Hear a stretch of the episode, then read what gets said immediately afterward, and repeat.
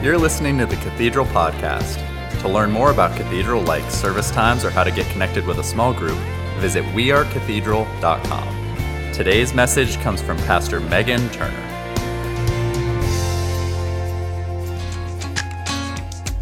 How are y'all this morning? You look good this morning. Still fresh? Beautiful weather. Um, I want to talk to you this morning about being vulnerable. Now, don't shut down, okay? Because then I'll have more work to do than I already do. Um, but I, I think that if you give me a chance, I would like to shift your perspective on vulnerability. Is that a deal? Will you just give me a shot? Especially the men in the room. You know, like when a woman gets on stage to talk about vulnerability, every guy's like, oh, here we go. She wants me to open up. Just trust me, okay? Um, I think that part of the journey with being married is that's so fun. There's there's lots of fun components, but one thing that I have really enjoyed is Luke and I have this thing where we like to share with each other about what our isms are. I don't know how to spell that word. It's grossly spelled wrong on my notes. So the, the what I'm saying is ism, like a weird ism. Is that a word? Yeah. Okay. So um, so we we will learn things about each other. And it's oftentimes we all have them, but it's a fun conversation if you want to have them like with your friends or with someone that maybe you're dating or something. It's a fun way to get to know them. And then once you create this cognitive category, then you will begin to realize things you do that are just out of habit that you don't realize is different than everybody else. It's like your own isms, okay? So, for example, like, I didn't know that I have an ism until Luke pointed it out that when you go to the microwave to heat something up, do you heat it up for like 30 seconds or for one minute? Yes? See, I just, I like to pick random numbers. So, like if I'm gonna put something in the microwave, it'll be like 36 seconds. Like wherever my hand lands, it's never ever the same number. And it's never just an even, like never 10 seconds or 30 seconds. Luke always, like 30 seconds, the same amount of seconds. When Luke takes a shower in the morning, he does the same order, like wash this, wash the hair. But when I get in the shower, like I might shave first, I might wash my hair first. It's different every time I get in. But you you know what I'm talking about now. Like you're I have an ism. I don't like to be barefoot. Like bare feet on the ground, but you don't like that either. Somebody else in last. I cannot stand to feel stuff on the bottom of my feet. It's disgusting, right? Yeah. So I always have on socks. Like 100% of the time, I have on socks. Even if I go outside, like in the driveway, I have my socks. You too. Okay. See, uh, we're so, I'm so vulnerable. We're connecting at a deeper level, right? Me and those two. Um, so, but then I don't like my socks to be in the bed because they're dirty, like my feet would be. So I have to take them off. I can't even get in the bed at all with my socks. Okay. Luke does not like to hear you chew. I don't know if this is an ism or like a condition. It is my, his mic crossover. I think it's. I think this might be a common one. Does anybody else mouth noises bother them? I think that's more of a common thing, more common than the microwave. Um, yeah, and he can hear it from like across the room. It's like an immediate shutdown. Um, and my, my youngest daughter has it. Too. Like, he'll leave. I do that like four more times, and he's gonna have to go to the bathroom. Um, but what's fun is it's just fun to get to know somebody at a dif- different level, like fun things about them. People that you do life with, that's fun. We have this joke with our friends um, as we have this ism conversation that whenever we see it, we'll be like, um, Your peculiar is showing. Like, I can see how peculiar you are right now. You're, you're showing it to the rest of the world.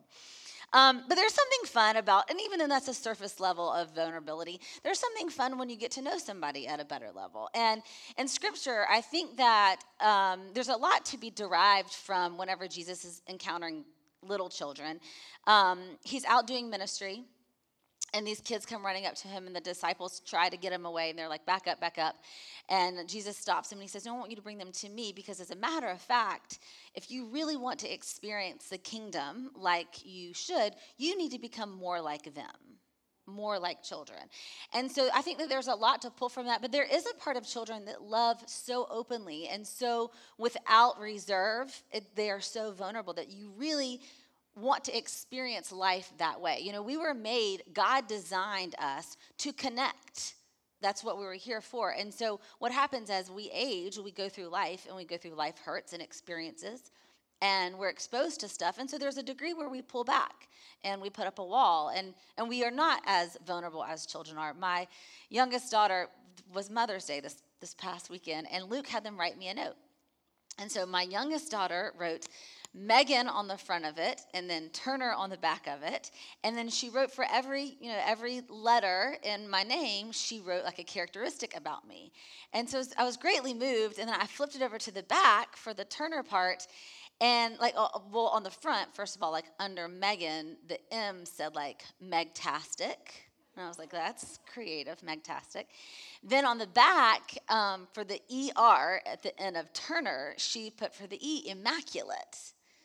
And I was like, well, that's an interesting, like, I'm one of the messiest people that I know. Like, that's an odd thing. But then I got to the R for Turner and it said ratchet. yeah, I think we have a picture. Yeah. Ratchet.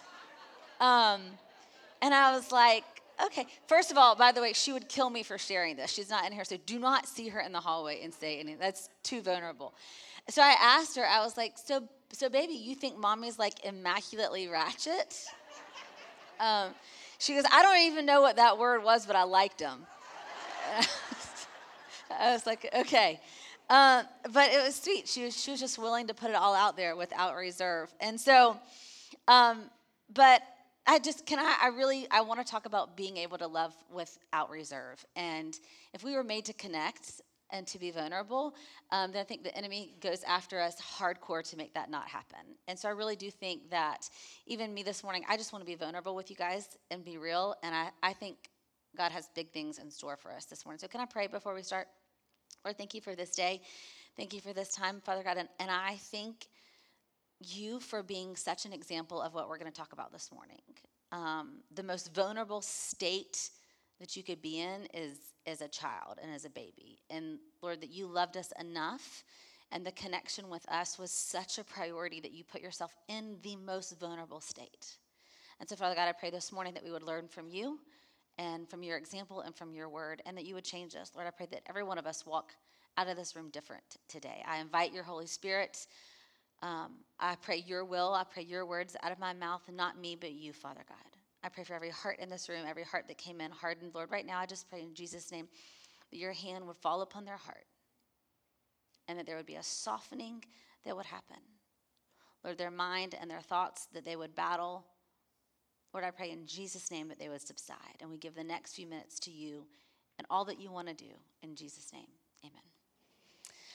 Um, it was eight years ago, and I, have shared this story before, but I want to share a little bit of a different um, side to the story. It was about eight years ago that this past week that I had surgery, and I had surgery on my abdomen. So they um, they they cut from hip to hip and had all kind of things like I think my bladder is in a mesh sling and my small intestines are in another mesh sling and all kind of fun stuff. And um, I went home that night and I was I was pretty uncomfortable. Um, I got up to try to go to the bathroom and I, I fell out. So, for lack of a medical terms, I, I thought I passed out, but I guess I wasn't breathing, and that's not what happens when you pass out. So, my sister, fortunately, was there, as well as one of my very best friends who was an ER nurse. And my sister had been working in the ER for six years at the time. And so she proceeded to do CPR until EMS got there. I remember waking up. I remember the EMS driver. He had, I think he was kind, but he talked in a harsh tone. And I remember in the ambulance, he was like, Miss Turner, Miss Turner, either you're going to breathe or we're going to stick a tube down your throat. Like, very.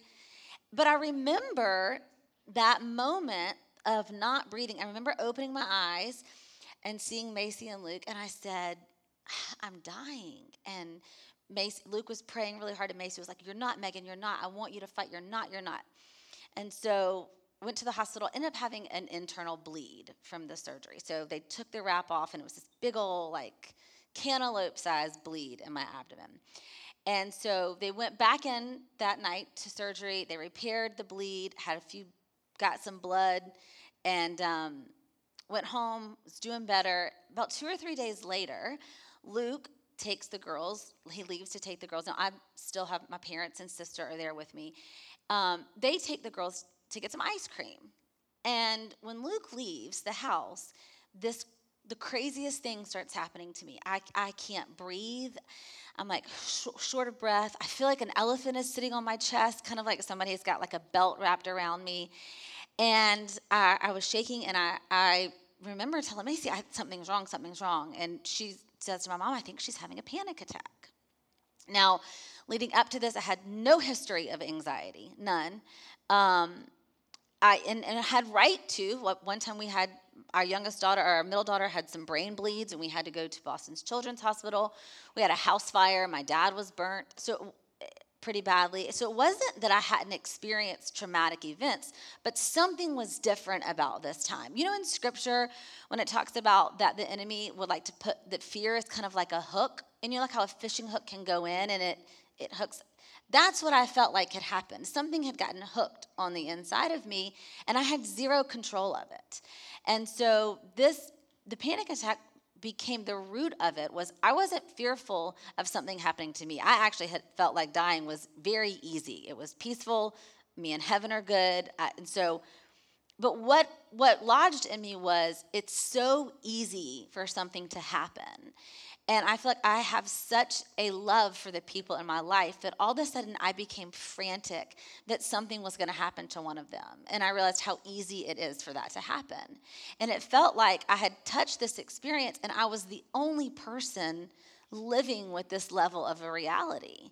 And it, I, I kept telling Luke, I feel like I'm on a giant ship and we're in this huge storm and there's these massive waves and anybody could pop off at any time and all of y'all are living like we aren't even on a ship in a storm. Like y'all are just going on with life and i've had this eye-opening experience as to how fragile your life is and how difficult it would be if something happened to you or, or one of the kids. Well this began to spiral in me and it really began to take over. And so things that would used to would trigger anxiety or trigger panic now became there wasn't a trigger it would just happen for no reason. And i was very frustrated and i got into the word and i went after the lord and i, I kept thinking the more i pray the more i pray. Surely i can beat this. And um, i remember going and sitting down with a counselor who's a really good friend. She's been coming here for 30 years. And i was like i send people to you all the time but you're not going to be able to do anything for me. And she was like i'm not. Why not? And i was like because the truth is everybody dies. 100% of people. So there's nothing you're going to tell me today that is going to change my mind. Now I know that, and I just know how easy it is. So this is all just a waste of time. Bad place.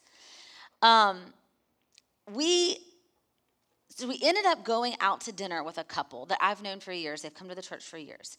Um, we went out to eat with them, and he had had some military experience and had had some trauma himself we sat across the table and he shared his journey with anxiety with me. Now, mind you, I had been talking to people, my dad, Luke, Macy, everybody that I had in my life was so attentive to the struggle that I was having. But whenever I sat across the table from him and he opened up and was vulnerable about his experience and how it made him feel and what the anxiety was like for him, I left that dinner with a completely different level of hope because I had connected with someone and, and Luke was able to hear him talk that I knew knew what I felt. It wasn't that it changed if I was feeling that way anymore. It wasn't that it 100% fixed it.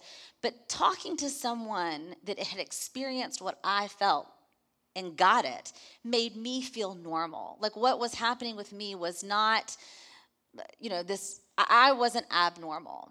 And so it was this point for me that it was a huge turning point because you know in scripture whenever David, I love I love Psalms and I feel like that David is just very vulnerable and wide open with his heart. But I love in Psalms whenever he's saying to the Lord, he says this in Psalms 13 How long, Lord, will you forget me? How long will you hide your face from me? How long must I wrestle with my thoughts? How many of you have felt like you are wrestling with the, the same thought over and over again? And you're like, God, why? Like, what, I'm ready for this to be gone. Um, and day after day have sorrow in my heart. How long will the enemy triumph over me? That's exactly where I was. So to be able to sit down and have a conversation with someone and now have a, a paradigm shift from where I was just from talking to someone. It was like God showed me a new way through someone else's vulnerability. And at that point, I realized that if I, the things that I value in my life, if I'm going to have what I value, which is creativity, which is joy, trust, and authentic, real relationships, if that's what I value, then I have to choose to be vulnerable. Because if I don't, I don't get to have that. And so my struggle with the anxiety very easily could have been something that was just something that we battled and I figured out on my own. But what I have found so much hope in because I value those things, the joy that Luke and I have when we get to sit down with other people and they say, I feel like sometimes I can't breathe or I feel like I have anxiety and I get to connect with them on that level. That for me is when I realize this is how God designed it. This is what God means when I designed you for connection and your vulnerability is what makes that happen. You know, uh, the way I like to think about it is like a suitcase. So I don't know about you, but when I pack, I always do it like the night before we're about to leave with no time in advance. In addition to that, when we're there, you know, we have we have um, three daughters, and so we have lots of luggage. Luke will always say, "Do you think we can put everything in a carry-on?" I'm like, "Never. We're never, we're never going to be the backpack family that just go with a backpack." Um, so, but what we do is I like to zip up this side of the suitcase and leave the top open, and that's our laundry basket while we're on the trip. Okay, so when you wear something dirty, then you just stuff it in here. And then whenever we get done and we're about to leave, then I take all of it and I put it in this little pocket right here. All the dirty clothes. My suitcase is never this little. This is just for the illustration. I put it all in this side and I close it up so that when I go home, I just unzip the side, all of the dirty clothes go straight into the laundry basket. I mean, into the washing machine. And then the other ones get put away. And it's like the dirty clothes don't make the clean clothes dirty. Does that make sense? And when I was thinking about this vulnerability, I was thinking, I think we want these authentic relationships. We want to do life. There's a longing inside, but oftentimes what we do is we share with people and we open up with people, but we tend to leave the dirty part zipped up and closed. And when we leave it zipped up and closed, it doesn't ever get washed.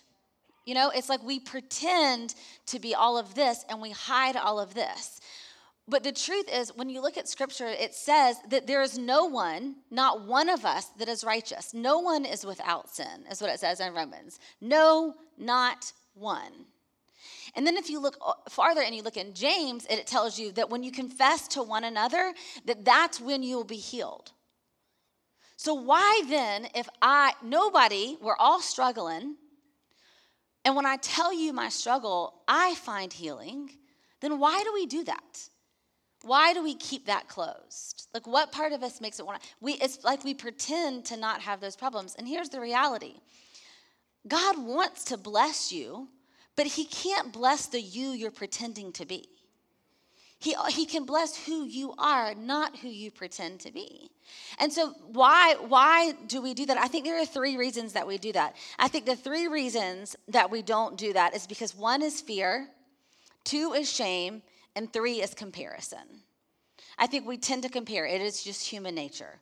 Um, and I think shame is something that we all, if we all think that our dirty stuff is dirtier than anybody else's. And oftentimes, we are shamed about the past, but oftentimes where a lot of shame comes from is our current struggle, what we currently are struggling with. And then I think fear. And all of these are, are, are natural things um, that all people have, but it's the reason why we aren't vulnerable. Um, this past Easter, we had um, the whole team was coming in and we were all working on the service. And so there's a lot of people when you look at drama dancers musicians tech team everybody here. And so we, we all come from the final dress rehearsal. And that afternoon i was preparing for rehearsal. And um, i really felt like that god prompted me to have everybody that was coming to rehearsal at rehearsal to take their shoes off in the sanctuary and walk around the room and pray over these shoes. And then immediately I was like, that's weird. That's so weird. You know, like people are coming from work, people are coming from the gym, kids are coming from sports. The room is going to smell like. That's not, the Holy Spirit's not coming in if the room smells like that. so, but, but God kept on. I mean, I really felt pressed to do this. And my vision was that everybody has walked their own difficult journey. And everybody that was going to come in here on Easter Sunday had taken a road and, and had, you know, you, the saying, if you could walk a mile in their shoes, we have no idea the journey people have walked in this room. But my prayer was that everybody that came from all walks would experience God. And so Dave walks in that afternoon, Dave Ammons, and he said, Do you need anything for tonight? And I said, Dave, I've got this vision of everybody taking off their shoes and praying over. He's like, I love that idea. I was like, Great, then we're to do it. So we did it, but I was fearful. I was fearful because I'm like, is this corny? And I want you to take a video, a look at this video that Wendy Vicari made. Um, she's one of the guest service people that was here that night, and take a look at what how that played out after the shoe prayer. For me, the confirmation from God is something that I pray for because it really helps me to know that when I'm praying for people or coming to Wednesday morning prayers and I'm putting my prayers out there, God is working. My name is Wendy Gutierrez. I have been serving here for about four years. I serve on guest services and Voices of Cathedral and also currently Growth Track. Easter Sunday, I was serving on guest services and I enjoy the balcony. I like to be in the balcony because it gives me an opportunity to pray over the whole the whole area. Before Easter service, we came in and Megan uh, invited us to the dress rehearsal for the Easter production, and she had us take our shoes off, and she asked everyone to put their shoes on the floor and um, walk around the the room and pray over the chairs and pray over the shoes. We kind of were just praying for God to do something amazing. Well, I immediately started walking around, but my prayer was, "Get them in here. Just get them in here, God. No matter turn the cars in, move their feet, just get them through the door and." let us watch what you're going to do.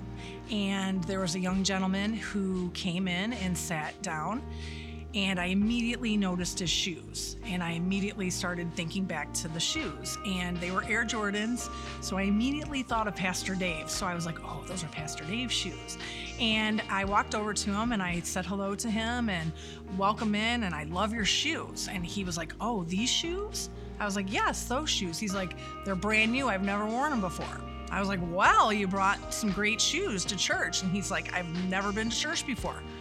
I've never been in a church in my life. And I woke up this morning and this is where I am. When it came time to, you know, ask for the altar call or ask for salvation, um, I immediately started praying and he raised his hand during the altar call. So that was the first service. I, again, introduced myself to him. I prayed over him before he left. I told him, come on back. You know, if you ever need anything, my name is Wendy. I'll be here to assist however I can.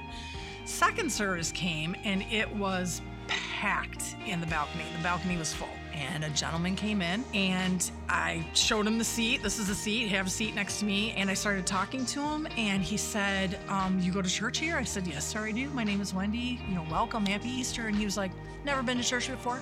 Haven't even been home from last night. I heard my grandma tell me that I needed to go to church in my car. I heard her voice tell me that you need to get to church. And I pulled in the parking lot and came to this church. Same thing, gave the altar call. His hand went up, but he extended his hand for me to take hold of his hand. So I took hold of his hand and immediately started praying for him. I just was so grateful that I was there exactly at the right time and God would position me in such a place where some greatness happened that I could see. You know, I could see God working. And two gentlemen who without knowing them personally, I could tell they were in some challenging spots, each individually, for them to come in on that day without even knowing why they were there and then to be seated in the right spot was again just such a blessing for, for me and for everyone involved. And it was all because we were praying over shoes. You know, how beautiful are the feet that carry the news of of Christ. You know, like it started with a pair of shoes and it started praying you know, praying for people's shoes just to come in the door. And then it's kind of how it happens.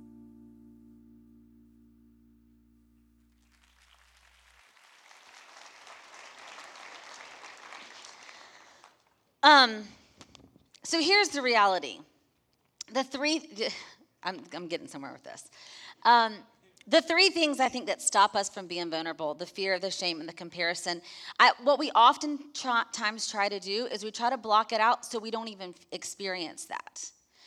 But what I want you to do this morning is I want you to start looking at them differently. Instead of opting to not experience that, it is going it's part of it's part of doing life. So instead of trying to keep those things out of the arena, what if we invited them into the arena knowing that they're going to be there, but we take control over that? And so now I give them the seats that they that are rightfully suited for them. I give fear, shame and comparison the cheap seats right? And now I reserve the seats that are at the front for the ones that I'm vulnerable with that are my safe, vulnerable people. Then that's how I take control back. So Brene Brown does a lot of, uh, of stuff on vulnerability that you could you could study for forever. And she does an analogy and she talks about a jar of marbles. But I've lost my marbles because I'm a mother, so I had a jar of pretzels at home. So today we have a jar of pretzels. Um, and and she tells a story about her daughter who is in elementary school and she goes and she tells somebody in school a secret and the the secret gets told to the rest of the class, and they are all just laughing uncontrollably. They can't stop laughing. Everybody's making fun of her. The teacher doesn't actually know what's happened. She just knows that the class is out of control. And so she's telling her mom, she said, The class was so out of control laughing at my secret that we lost marbles for that day. And so the teacher, like, reward system was that when the class was good, the marbles got added to the jar. And when the class was bad, they got stuff taken away. And so she said, we, we had marbles taken away because the class was so out of control and, and everybody was laughing at me. And she said, I'm never going to tell anybody anything ever again. I'm never going to trust anyone ever again. And Brene says to her daughter, I think that's not how we should handle it. I think the way that you need to look at it is the people that you need to tell your secrets to are your people that are full jar marble people. So, people that have deposited so much in your life that you know that they are your safe people. Because here's what happens oftentimes, life brings us hurts, disappointments, shaming events, and those things are withdrawn from the container, right? The wrong people, they withdraw from the container, and then you and I close up so that we're not vulnerable, so that then the right people cannot fill up our jar. And we live that life half empty because we're not vulnerable, because we don't ever want to touch that again. And now we live robbing the connection that God intended for you and I to have with people. Because there is a vulnerability that happens when you are open to the right people and your jar is continually being filled and when you're able to fill in other people's jars. So then when we sit down together and I say, I too know what it feels like to have anxiety, and it is such a struggle. And now something is added to your jar because you're vulnerable, but yet you're normal, and that's okay. And that's where we find healing. But the enemy would love to close that up. So instead of closing that up because of shame and fear and comparison, you put them in their seats, the cheap seats, and you find your safe people that you become vulnerable with. Now, oftentimes it's easy. What this is, what I am not saying when I say finding the right people, do not say this is a huge red flag when somebody says, um, no, I don't care what anybody thinks. Because when you don't care what anybody thinks, then you're not being vulnerable. But when you're determined, your self value by what other people think, then you've lost yourself. So there's a balance. Now, and there are times, there are times when you really don't care. You know, like when you're exasperated and you don't care, we just can't stay there. We, Luke and I, um, got to, invited to go on a, a paid for cruise by a couple that we had let stay at the house for a little while during a move. So we had never been on a cruise before. I had never seen, still have never seen blue water. You know, like the blue water you see in you know, like on everybody's cruise pictures. So I'm so excited. We're going on this cruise. I'm going to see blue water, and it's paid for. I mean, it was like the best. Well, the problem is, I get really motion sick. Luke gets very motion sick. So, but the doctor says, don't worry, he's got a patch that you can put behind your ear and it's gonna make everything better. And then everybody else, all the cruisers in life, say, the boat is so big, you're never even gonna know that the boat's moving. Lie. Those are the liars of the world. So we are um, we are inside of a restaurant about to leave, and all of a sudden I was like, the boat's moving. They're like, what? I was like, the boat's moving. We just started moving. How did you feel that? I was like, how do you not? How do you not feel that right now? So it was about like two hours, and I am like green, sick. I'm like, oh, this is gonna be a really long five days. Like, this is, well, what am I gonna do? No problem. We put the patch on. I put the patch on right away. A few hours later, Luke puts the patch on. What I didn't know is that sometimes the side effect, do you know, does anybody know where I'm going right now? I wake up the next morning, go to bed that night, wake up the next morning, and I grab my phone to look at my phone and I can't see my phone. That is a side effect for some that it dilates your pupils and you. I mean, I was blind. I woke up blind. So I'm sick and I'm blind. And I was like, this. So I'm like, babe, I can't, babe, I can't see. I wait, look up. I'm like, I can't see. I'm, and like, babe, this, you're being so dramatic. I was like, there's nothing dramatic. So we try to go to breakfast, and I'm like, we sit down and I get the menu and I'm like, I, I can't, I, I, don't know what's in the menu. Luke's like, babe, are you going to do this the whole time? You're going to keep this act going the whole time. And I'm like, so we, I can't, I'm like, I can't see, I can't see. It's storming. Nobody's even on the deck. Everybody's in their room. Eh, so we go back, we're like, let's just go back and take a nap. This is after lunch. So we go back, we take a nap. Luke takes a nap. Luke is getting very sick. Luke is actually more motion sick than me. We wake up from our nap. Guess who can't see? Drama boy himself can't see. And I'm like, are we really going to be this dramatic the whole time? And I said to him, he was like, babe, I, no, I, he was like, no, I really can't see. Like his can't see is worse than my can't see. And um, and uh, I was like, I'm just gonna say this, and I'm just gonna say it one time, but the Lord does not like ugly, right? Like, so I, um, so by the time we get to the night, y'all, it is so rough. The storms are so bad. We're both blind. We can't eat. It's storming, and they announced that we're not going to where we were going to go for a day. We're going to sit out in the ocean because the storms are so bad. So Luke calls like the operator, like the cruise ship operator. He picks up and dials zero, and he's like, "Hey, I just need to know how to get how to get off the boat." the lady's like sir, you can't get off the boat. And he's like, there's got to be a way to get off the boat. Like, people have to get. She's like, we're in the middle of the ocean. Like, where are you going to go? And he's like, what do, what do people do if, if you're sick? She's like, well, we have an infirmary. He's like, no, I just need to get off the boat. There's got to be a way to get off the boat. She's like, no, when we stop at the next port. So Luke and I finished the trip blind. I, I, clearly, our vision came back when we got back, but I still have never seen blue water. It was. Um, but it was such a vulnerable moment, and Luke did not care. I mean, like when I say you don't want to be like you don't want to not, he didn't care what anybody, the operator, he didn't care. who was that vulnerable. But we have to be careful because God, you you have to have the right people that care. And let me touch on this really quick. Um, unfortunately, there are a lot of people that have had pieces of them violated and stuff taken away, and it was not up to you.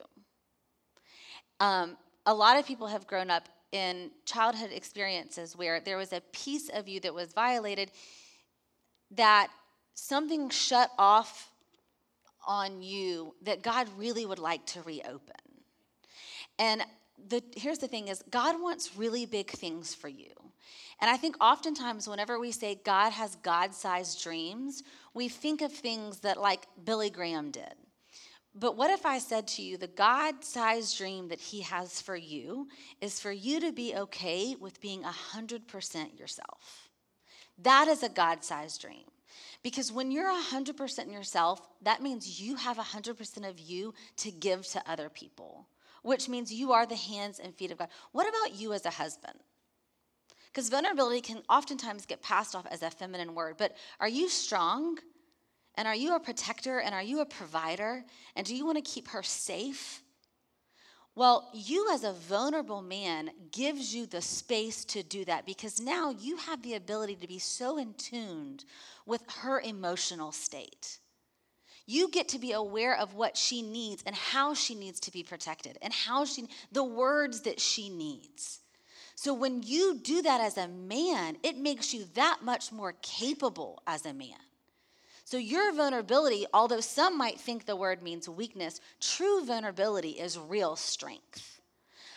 And I, as we end, I, I want to show you this video. Um, and it is, it's a video of the woman at the well. And it's, it's from the series Chosen. And what I love about it is I want you to watch the whole clip because Jesus at this point has not announced to everybody that he is the Messiah. He's told no one. He shows up to the woman at the well in the middle of the day. Most women would not be there in the middle of the day, they would be with everyone else. And so obviously she's there because she's trying to avoid seeing everyone else. She has been with multiple different men. She has a lot of shame. And you see that in the video that she is carrying that and that she is shut down. I want you to watch at what God can do in our life when we touch Him and we experience the freedom of the fear and the shame and the comparison. And we return to that state of being truly made vulnerable in a Christ like way.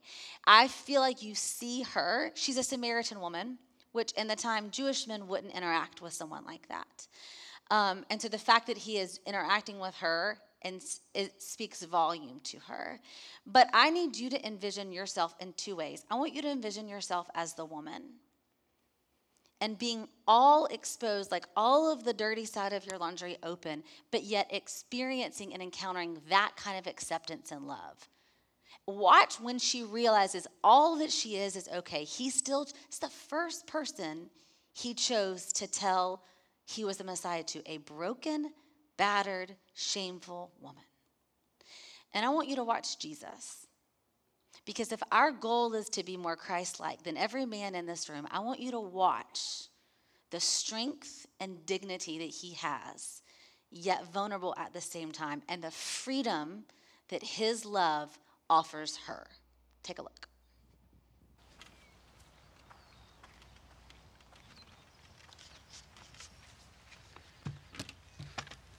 Give me a drink?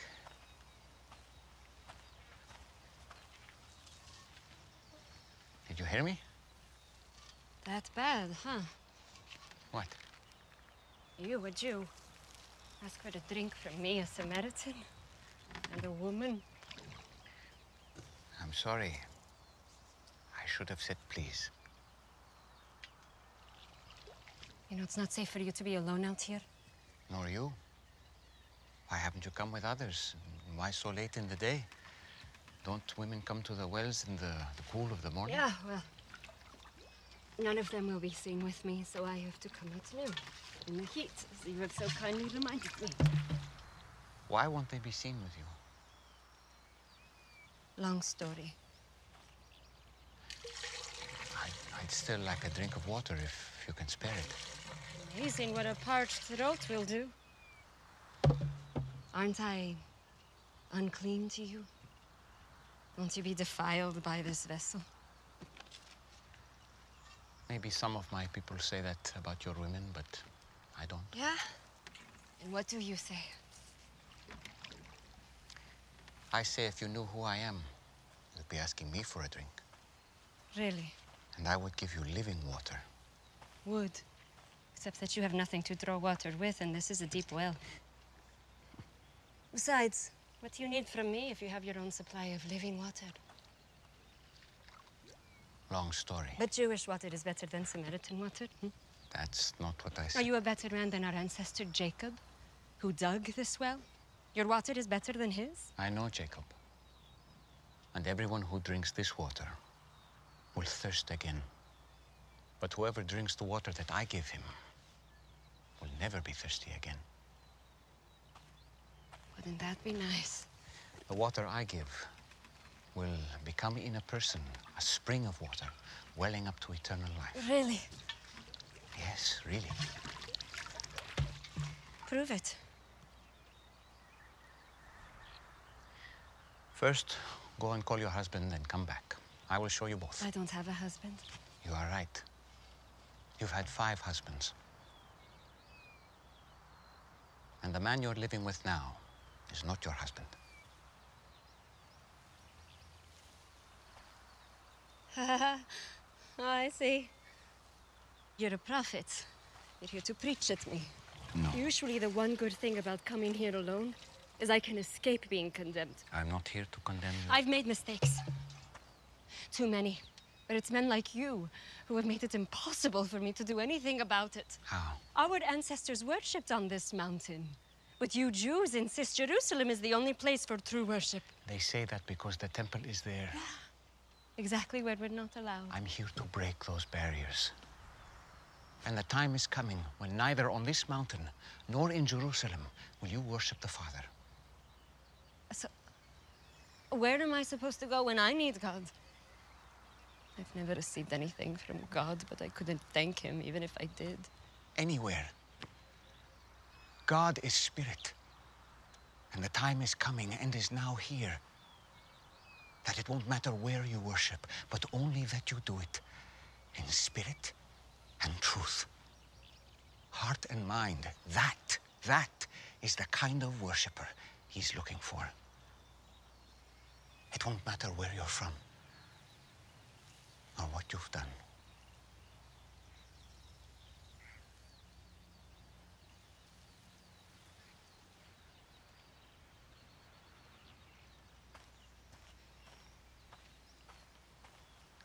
Do you believe what I'm telling you?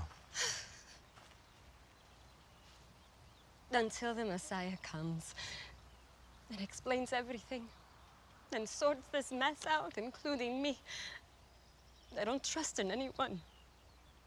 You're wrong when you say that you've never received anything from God. This Messiah you speak of, I am He. The first one was named Ramin. You were a woman of purity who was excited to be married. But he wasn't a good man. He hurt you. And it made you question marriage and even the practice of your faith. Stop it. The second was Farzad. On your wedding night, his skin smelled like oranges.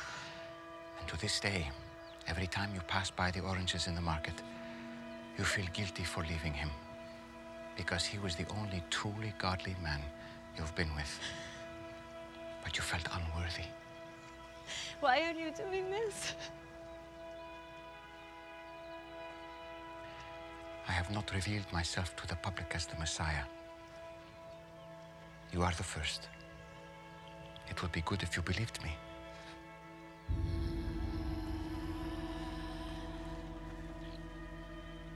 You picked the wrong person. I came to Samaria just to meet you. Do you think it's an accident that I'm I'm here in the middle of the day? I am rejected by others. I know. But not by the Messiah.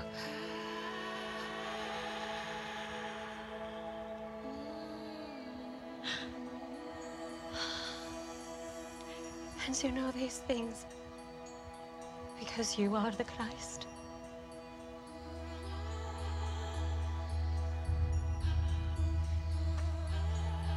I'm going to tell everyone. I was counting on it. Spirit and truth. Spirit and truth. It won't be all about mountains or temples. Soon, just the heart. You promise. I promise. Told me everything I've done. Oh, he must be the Christ.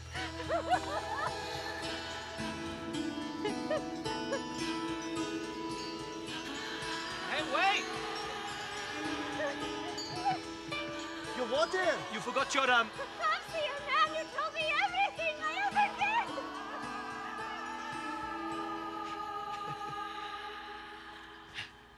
Um, Rabbi, we got food. What would you like? Ah. I have food to eat that you do not know about. Okay.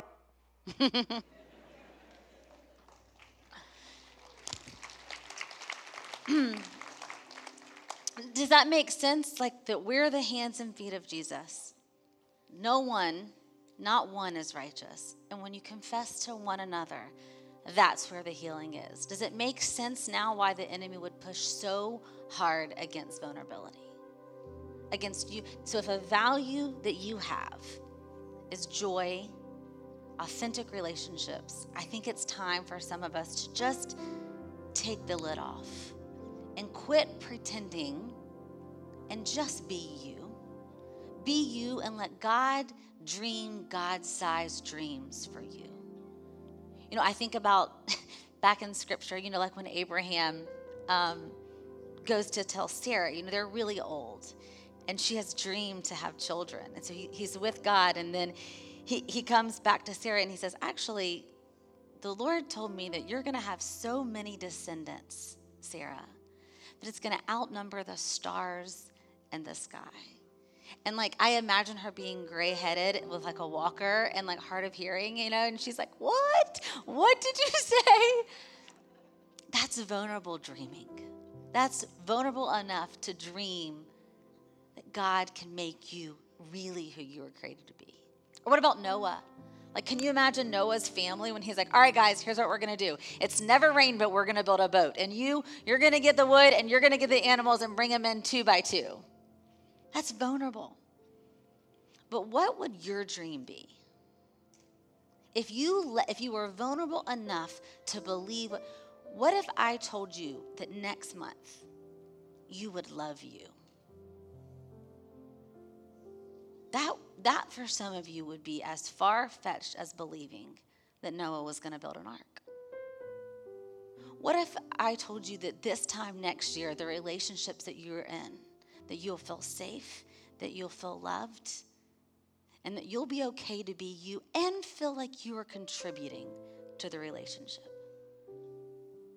What if I told you that your depression and anxiety that you feel like writes you off as incapable would be the very story that helps heal other people?